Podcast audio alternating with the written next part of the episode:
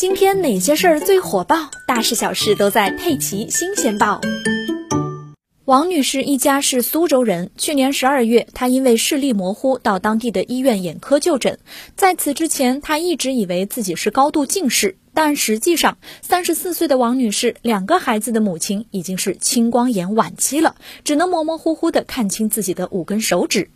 时间回到二零一六年，那年二胎儿子刚刚出生，王女士在家休息了很长一段时间。有时候白天睡多了，晚上用手机的时间更长，常常半夜两三点还在刷朋友圈。也许是用眼过度，自从那段时间之后，她总感觉看东西模糊，近视度数升得也很快，从两三百度涨到了七百多度。王女士还发现啊，自己的眼睛很怕光，走路有时有些看不清，但是并不模糊，因此她也没深究，想着可能只是阳光太刺眼。直到去年年底，王女士看东西像是隔了一层雾，她去了医院，被诊断为慢性青光眼晚期。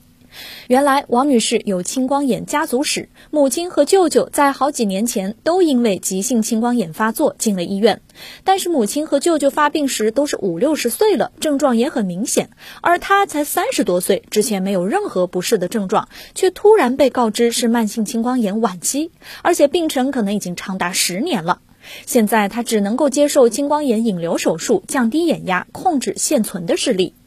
青光眼是一种以眼压升高为主要危险因素，影响视神经，造成视神经损伤和视野缺失，甚至导致失明的疾病，也是世界上第一位不可逆的致盲眼病。